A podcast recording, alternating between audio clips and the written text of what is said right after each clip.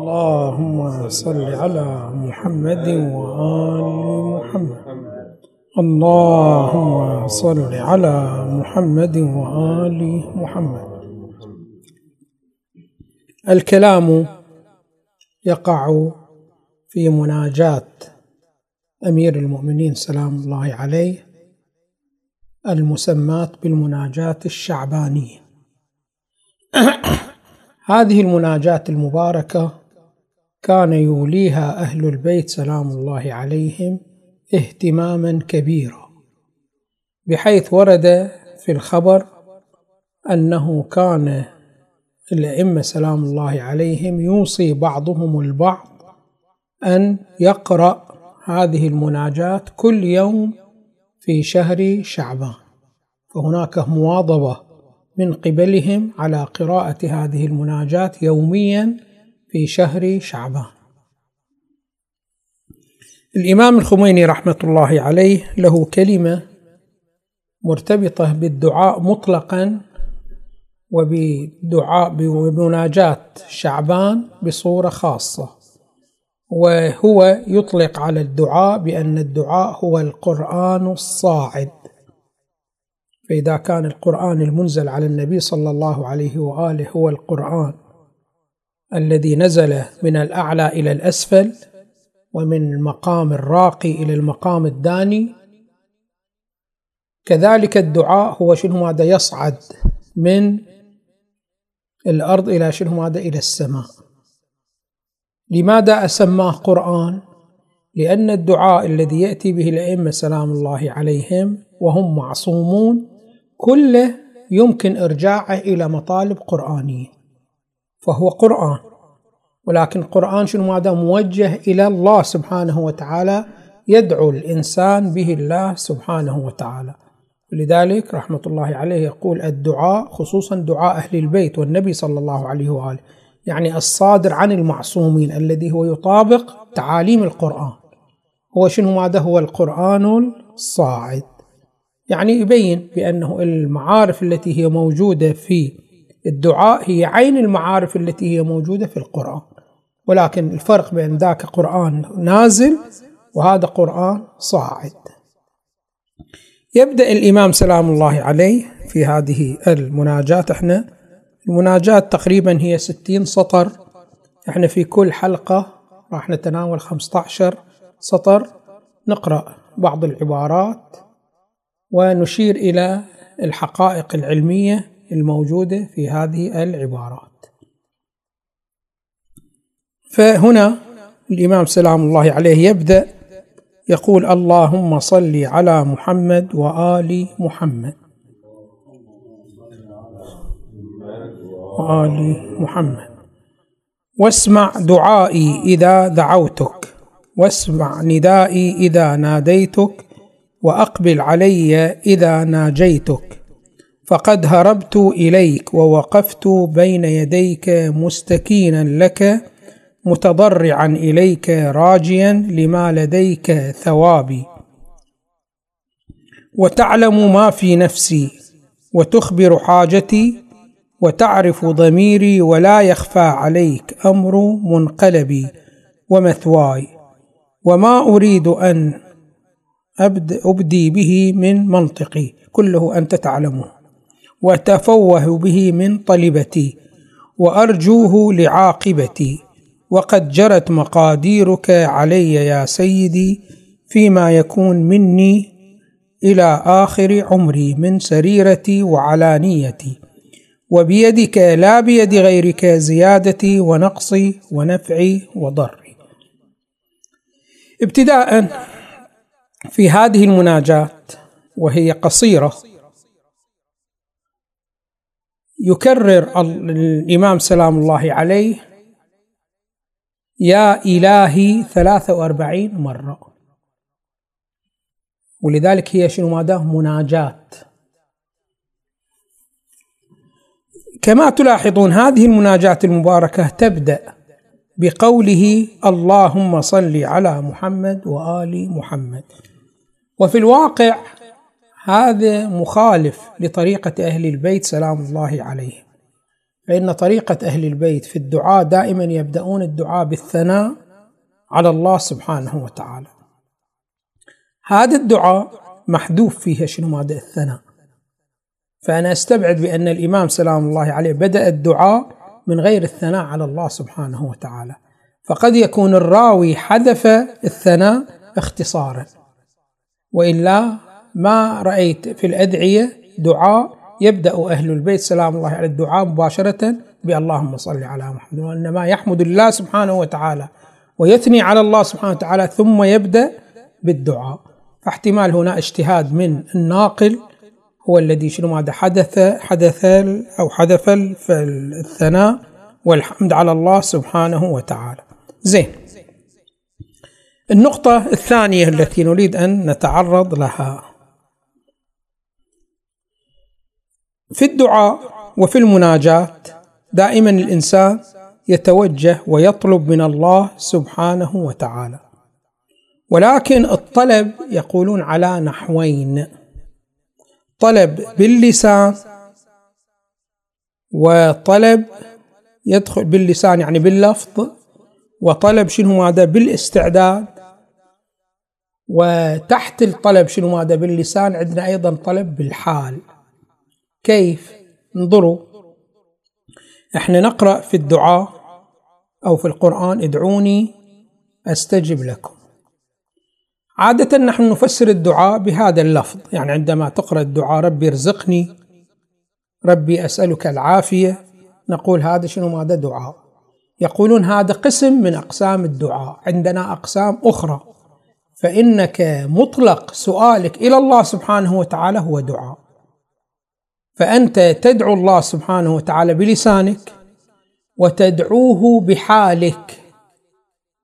يعني شنو ماذا في حالك؟ أنت الآن حالك حال كما يقول الفلاسفة ممكن الوجود. أنت من الممكنات. الممكنات دائما هي شنو ماذا؟ محتاجة فأنت تطلب من الله سبحانه وتعالى أن يفيض عليك من رحمته. هذه الإفاضة والتكميل أنت شنو ماذا ما سألته بلسانك ولكن تسأله شنو ماذا بحالك فإن حالك أنت نحو وجود محتاج في قبال الله سبحانه وتعالى الغني. فأنت دائم شنو ماذا تسأل الله سبحانه وتعالى. هذه يقولون شنو ماذا؟ لسان الحال. وعندنا لسان ثالث يعبر عنه بلسان الاستعداد. شنو يعني لسان الاستعداد؟ أنت الآن الله سبحانه وتعالى عندما خلقك خلقك وأنت تختلف عن المخلوقات التي هي جماد. فإن الجماد ليس فيه استعداد أن يكون عالم وليس فيه استعداد أن يكون شنو ماذا قادر ولكن أنت فيك استعداد أن تكون عالم وفيك استعداد أن تكون قادر. فأنت تسأل الله سبحانه وتعالى مو بلسان المقال بلسان اللفظ. ولا بلسان الحال وإنما بلسان الاستعداد. فلذلك يقولون هذه الآية التي تقول ادعوني أستجب لكم. هذه تشمل هي الموارد الثلاثة.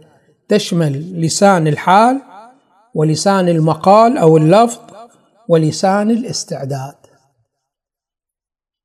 فبالتالي كل ما هو موجود في عالم الإمكان هو متوجه إلى الله سبحانه وتعالى ويسأل الله سبحانه وتعالى. ويقولون هذا الاحتياج مو مرتبط فقط بالإحداث وإنما كما هو هناك احتياج بلحاظ الإحداث يعني أنت كنت عدم ولكن شنو ماذا بإمكانك أن تتحقق. فأنت تسأل الله سبحانه وتعالى بلسان الاستعداد. في قبال الأشياء التي هي ممتنعة لا يمكن أن تتحقق. دي كما فيها لسان الاستعداد. فأنت تسأل الله سبحانه وتعالى أن يخرجك من كتم العدم إلى شنو ماذا؟ إلى دائرة الوجود. ثم إذا أخرجك هل أنت محتاج أو زال احتياجك إلى الله سبحانه وتعالى؟ ما زال الاحتياج شنو ماذا؟ موجود إلى الله سبحانه وتعالى.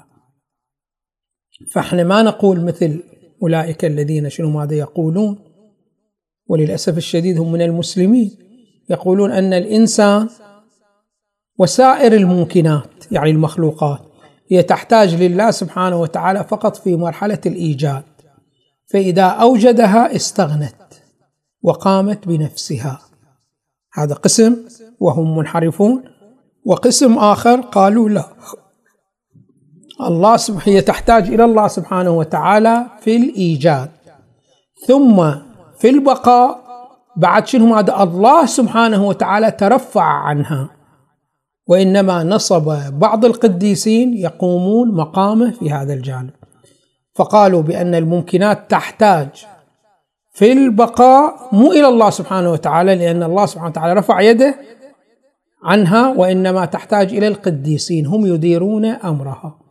فأنت إذا أردت شيء من الأشياء بعد لا تتوجه إلى الله سبحانه وتعالى وتدعوه وإنما عليك أن تتوجه إلى إله من الآلهة.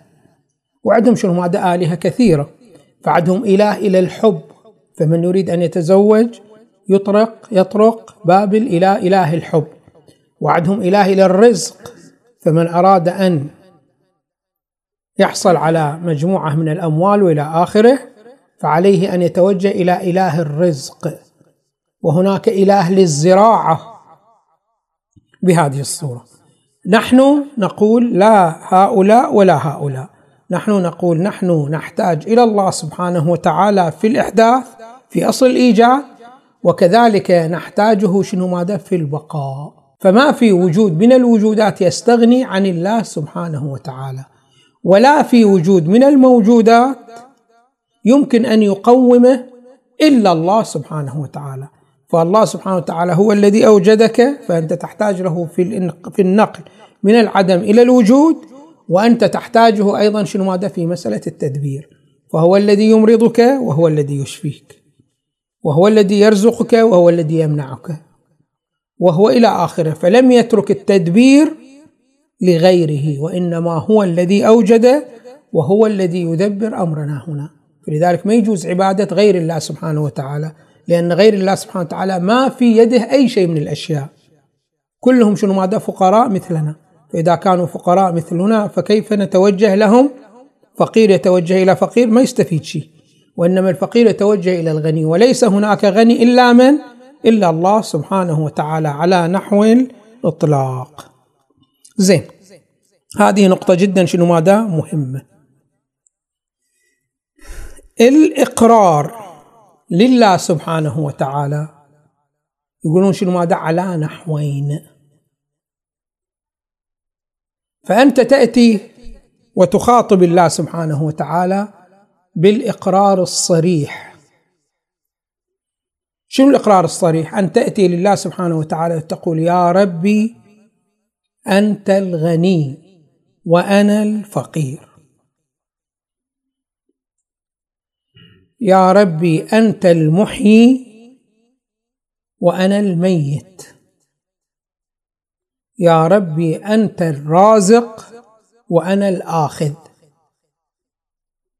وإلى آخره. فهنا أنت تقر لله سبحانه وتعالى بالكمال وتقر لنفسك بماذا؟ بالنقص. بهذه الصورة. هذا شنو؟ ماذا؟ نحو من الإقرار. وعندنا إقرار آخر وهو إقرار غير صريح. أنت تأتي وتسأل الله سبحانه وتعالى. تسأل الله سبحانه وتعالى. عندما تسأل الله سبحانه وتعالى أنت ما مثلا تسأل وتقول يا ربي ارزقني. كنت هنا ما أقريت إلى الله سبحانه وتعالى بأن الله سبحانه وتعالى غني وأنت فقير. ولكن أنت بمجرد أن تسأل الله سبحانه وتعالى أن يعطيك هذا معناه أنه قلت لله سبحانه وتعالى أنت الغني وأنا الفقير وإلا ما هو المبرر للسؤال. فهذا يقولون شنو؟ هذا إقرار ولكن إقرار غير صريح. فانتم تلاحظون في هذه العبارة التي قرأناها في شنو؟ ماذا إقرارات. من أمير المؤمنين سلام الله عليه إقرار صريح بأن الله سبحانه وتعالى كامل وأنا محتاج وأنا ناقص. وأخرى شنو؟ ماذا يسأله.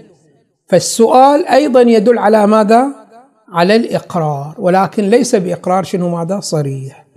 لذلك تشوفون شخص من الأشخاص إذا أنت وجهت سؤال إلى شخص من الأشخاص. تشوف شنو ماذا؟ السائل مباشرة يقول لك من قال لك شنو ماذا؟ أنا عالم. هو المسؤول. يرد عليك مباشرة يقول لك من قال لك أنا عالم؟ حتى تسألني. يقولون لا يصح لك أن تقول بأنه أنت ما قلت أنا أنت عالم حتى تكذبني في هاي المسألة. أنا سألتك. أقول لك أنت ما دام سألتني معناه أنه شنو هذا؟ أنك تقول أنت عالم. وإلا السؤال يوجه لمن يوجه دائما شنو ماذا إلى العالم. هاي شنو ماذا مسألة علينا؟ شنو ماذا أن نلتفت حين نتعامل شنو ماذا بالدعاء. إذا النقطة الأولى الذي ذكرناها بأن السؤال الذي يسأله الإنسان على ثلاثة أنحاء. سؤال مقال وسؤال حال وسؤال استعداد. ثم السؤال مرة يكون السؤال فيه إقرار صريح بأن الله سبحانه وتعالى هو الكامل وأخرى فيه شنو ماذا؟ إقرار غير صريح وهو أن تأتي أنت بعمل معنى هذا العمل أنك تلتزم بأن الله سبحانه وتعالى هو الكامل وأنت الناقص هو الغني وأنت المحتاج. ولاحظوا هذه المعاني شنو ماذا في إحنا عندنا اعتقاد بأن الدعاء هو الذي يجعل الله سبحانه وتعالى يعطيك.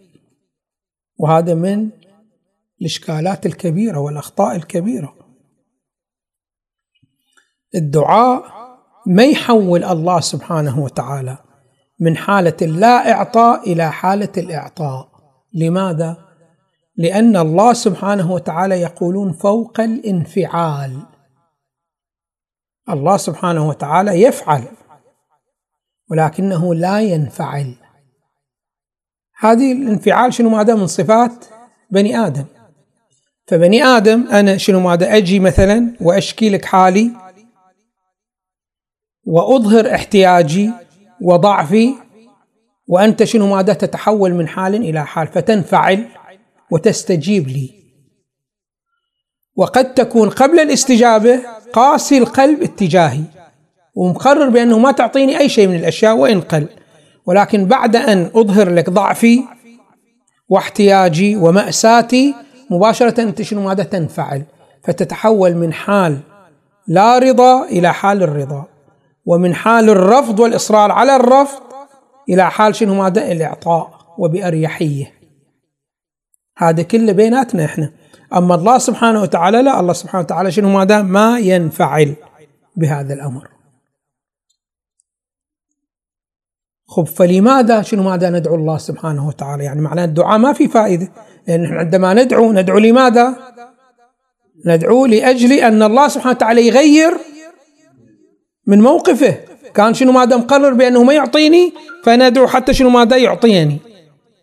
يقول هذا معناه أنه شنو ماذا؟ إذا آمنت بهذا الشيء فقد جعلت الله سبحانه وتعالى ينفعل.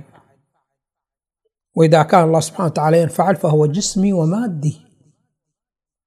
شنو حقيقة الدعاء؟ يقولون حقيقة الدعاء هو الإقرار. الإقرار بماذا؟ بالنقص.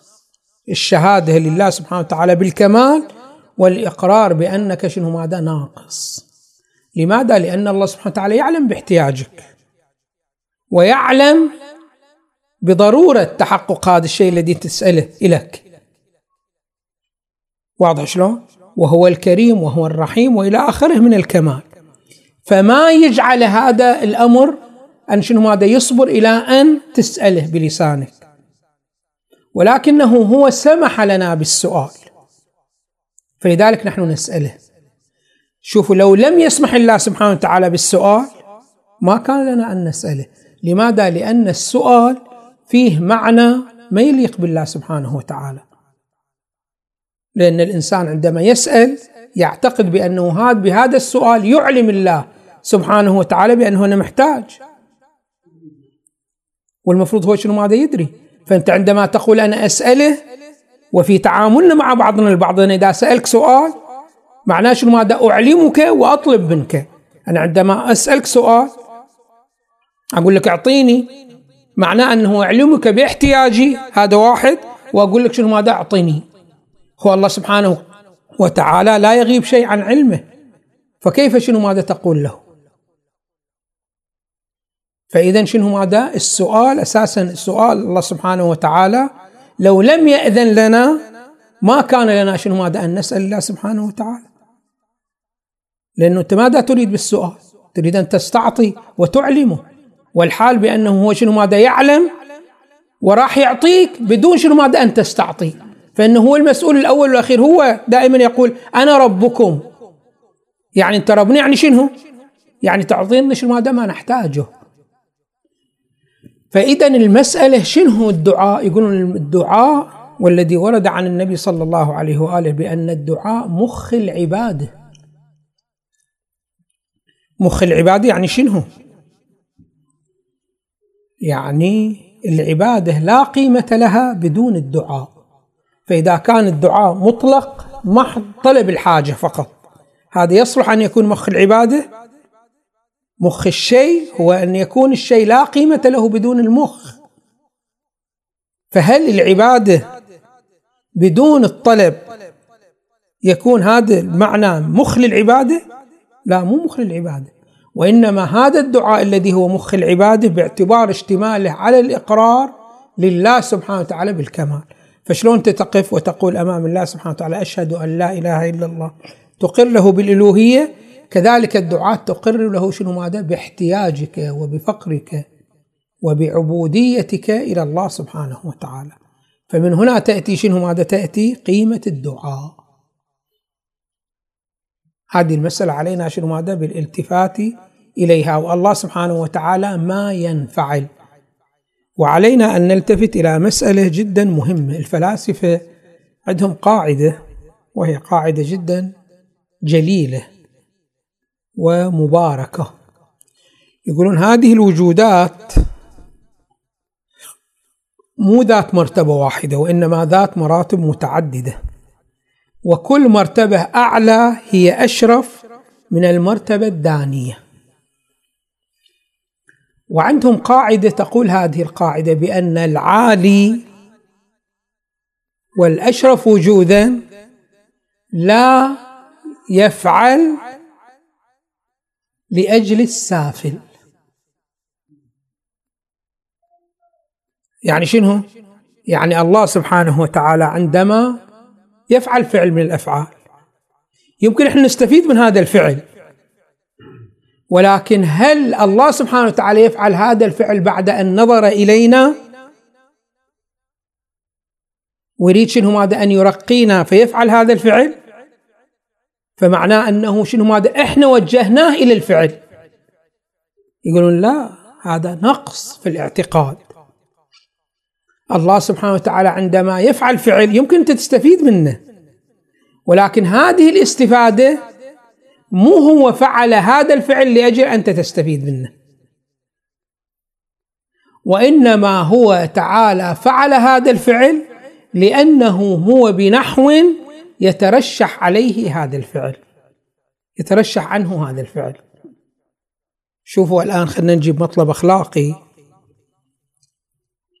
يقولون الإنسان قد يكون شنو ماذا بخيل والبخل مرض أخلاقي.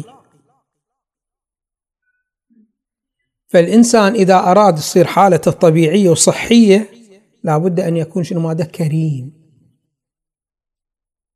خب كيف إذا كان بخيل كيف يحول نفسه إلى كريم؟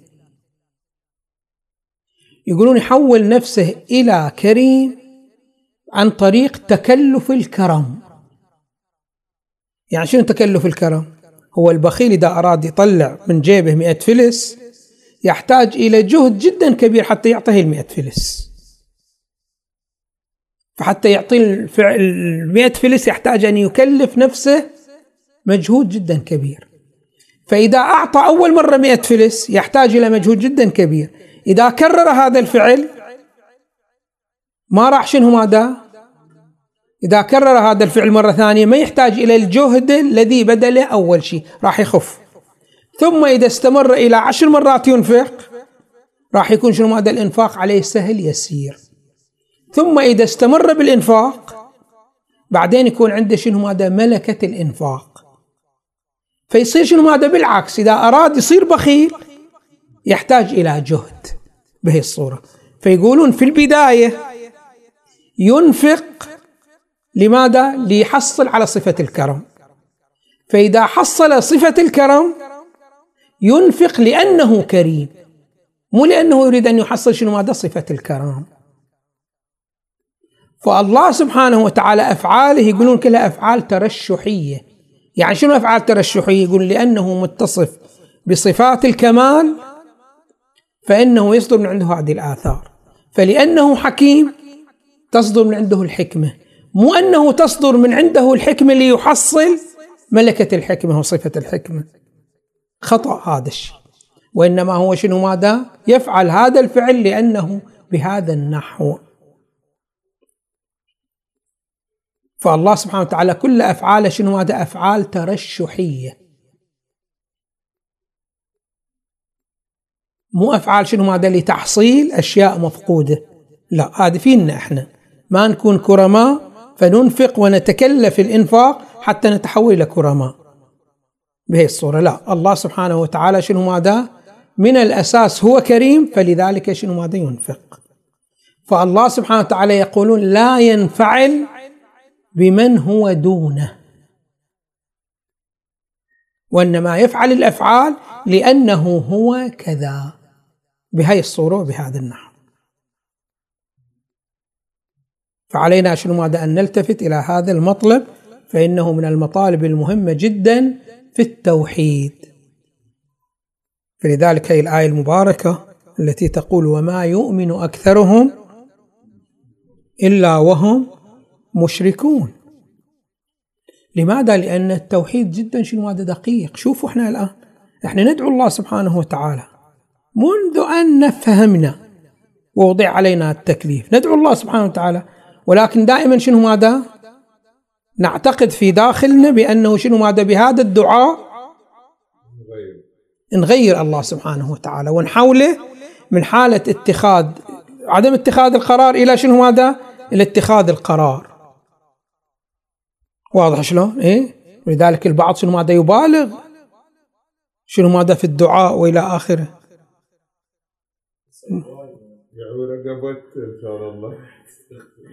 واضح شلون؟ هذا شنو؟ ماذا من اشتباه. الدعاء له رسالة وهو الإقرار إلى الله سبحانه وتعالى وإعلان الاحتياج إلى الله سبحانه وتعالى. مو أنه شنو ماذا أنت تريد أن تفعل في الله سبحانه وتعالى وتحوله من حالة الرفض إلى حالة الرضا ومن حالة المنع إلى حالة الإعطاء. لا مو بهذه الصورة. فإن الله سبحانه وتعالى فيه من الصفات ما لا يحتاج معها أن تعلمه. أو شنو ماذا؟ أو أن تحوله من موقف إلى شنو ماذا؟ إلى موقف آخر. مو بهذه الصورة ولا بهذا النحو. زين. يقول الإمام سلام الله عليه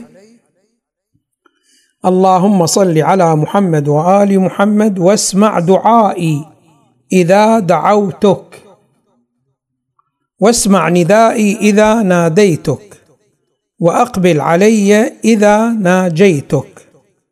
فقد هربت إليك ووقفت بين يديك مستكينا لك متضرعا إليك. فهنا كل هذه شنو؟ هذا إقرار بصفات الكمال لله سبحانه وتعالى وبصفات النقص للإنسان. راجيا لما لديك ثوابي وتعلم ما في نفسي وتخبر وتخبر حاجتي يعني تعلم حاجتي. وتعرف ضميري ولا يخفى عليك أمر منقلبي. ومثواي فكل اعمالي التي أعملها أنت تعلم بعاقبة هذه الأعمال. وما أتقلب به من حال إلى حال وما أريد أن أبدي به من منطقي وتفوه به من طلبتي. كل تعلم هذه الأمور. وأرجوه لعاقبتي وقد جرت مقاديرك علي يا سيدي. فإن كل أمر يحصل في هذه الدنيا فإنه بقضاء الله وبقدره. وقد جرت مقاديرك علي يا سيدي فيما يكون مني إلى آخر عمري من سريرتي وعلانيتي. وبيدك لا بيد غيرك زيادتي ونقصي ونفعي وضري. لا بيد آلهة غيرك فأنت الإله الوحيد. واضح شلون؟ إيه. إلهي إن حرمتني فمن ذا الذي يرزقني؟ ما في إلا أنت شنو؟ ماذا الواجب بالذات وأنت الغني بالذات. فإذا تحرمني أنا ألوذ بمن؟ ما عندي أي شخص. وإن خذلتني فمن ذا الذي ينصرني؟ ما يمكن أحد. إيه. إلهي أعوذ بك من غضبك وحلول سخطك. هنا أهم شنو ماذا عندنا مطلب آخر من المطالب المهمة. وهذا المطلب مرتبط بعلم يعبر عنه بعلم الأسماء الإلهية. شوفوا كل فعل الله سبحانه وتعالى. يقولون الله سبحانه وتعالى أو العوالم الربوبية عوالم ثلاثة. عالم الذات الإلهية المقدسة ثم عالم الأسماء والصفات ثم عالم الأفعال. عالم الأفعال الذي ينظمه من هو؟ عالم الأسماء والصفات. فالآن شنو ماذا أنت عندك الأفعال؟ ما تستطيع الأفعال أن ترتبط بالذات مباشرة وإنما الذات تتسمى باسم معين ثم تتصرف الفعل المناسب لهذا الاسم المعين. مثلا أنت عندما تأتي الآن لفرضا إذا طبيب عندك شخص جامع لكل العلوم ذكي جامع لكل العلوم فهو طبيب وهو مهندس وهو حداد وهو شنو ماذا نجار. هنا يقولون شنو ماذا الطريق الطبيعي؟ إذا أراد شنو ماذا أن يصنع طاولة. يقولون يتجلى بصفة النجار فيصنع الطاولة. أما إذا لم يتجلى بصفة النجار ما يستطيع شنو؟ ماذا؟ أن يصنع الطاولة. لماذا؟ لأنه أنت إذا نظرت إلى النجار كفعل من أفعاله فقط. أقول لك فعل من أفعاله هو كما فيه صلاحية للنجارة فيه صلاحية للحدادة وفيه صلاحية إلى شنو؟ ماذا؟ للطبابة فلماذا صدر منه عند هذا الفعل؟ إذا نظرت إليه بما هو ذات من غير وصف النجارة. يقولون يستحيل يصدر عنه وصف النجارة فعل النجارة. إذا لابد أن يتجلى بثوب النجار حتى شنو ماذا يصنع؟ طاولة. وإذا أراد أن يعالج شخص لابد أن يتجلى بثوب الطبابة حتى يستطيع شنو ماذا أن يعالج. كذلك الله سبحانه وتعالى الذات تتنزل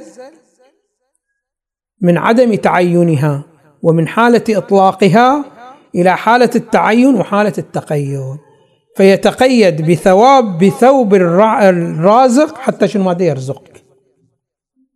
ويتقيد بثوب المنتقم حتى شنو ماذا؟ ينتقم من الطرف الآخر. فكذلك الله سبحانه وتعالى. فهنا يقول شنو ماذا؟ أعوذ برحمتك ممن؟ من غضبك. فأعوذ منك إليك.